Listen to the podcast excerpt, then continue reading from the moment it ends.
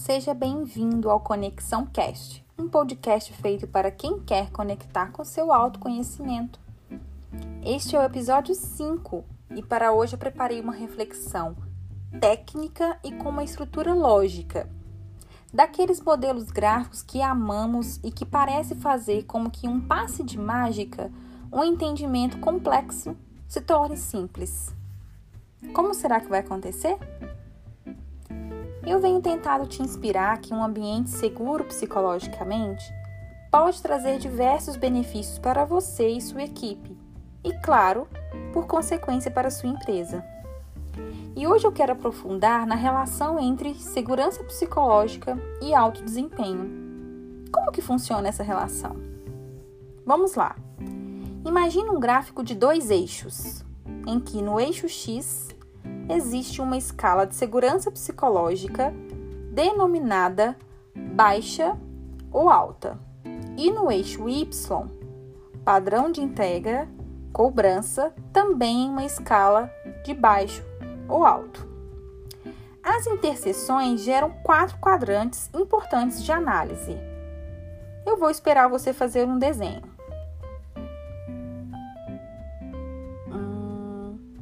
Enquanto no primeiro quadrante, bem no canto inferior esquerdo, há baixa segurança psicológica e baixo padrão de entrega e cobrança, o que existe é a zona de apatia, nada se produz nessa zona, nem resultados e nem confiança. Já no quadrante superior esquerdo, se ainda mantivermos baixa segurança psicológica, porém alto padrão de entrega e cobrança, o que obtemos é a zona de ansiedade. Equipes operando nessa zona muitas vezes são motivados, e eu diria desmotivados, pelo medo. A chamada pressão pela entrega não é o gatilho do desempenho, e sim o medo. Mas o que teremos então em ambiente de alta segurança psicológica? Vou te dizer. Se há baixo padrão de cobrança, a zona é de conforto. Porém, aquela que dominamos bem, que temos pouca ou nenhum protagonismo em mexer no status quo. Até porque a regra do jogo é garantir apenas a comodidade. O famoso não me perturbe. Ah, mas quando chegamos no quarto quadrante, aquele superior direito, onde operam alto padrão de integra e cobrança, com alta segurança psicológica, alcançamos a zona de aprendizagem e da alta performance.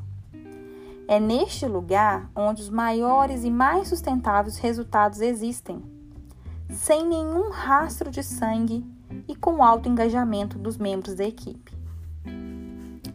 Percebeu como ter melhores resultados pode ter conexão direta com um ambiente altamente seguro psicologicamente?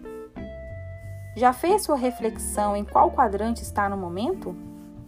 Não se julgue, apenas reconheça. E se achar que deveria estar em outro quadrante, trace um plano. Dê um primeiro passo e continue comigo. Eu vou trazer muitas dicas de como alcançar um ambiente seguro psicologicamente e como, por meio dele, aprender novas e diversas formas de inovação, desempenho e solução de problemas.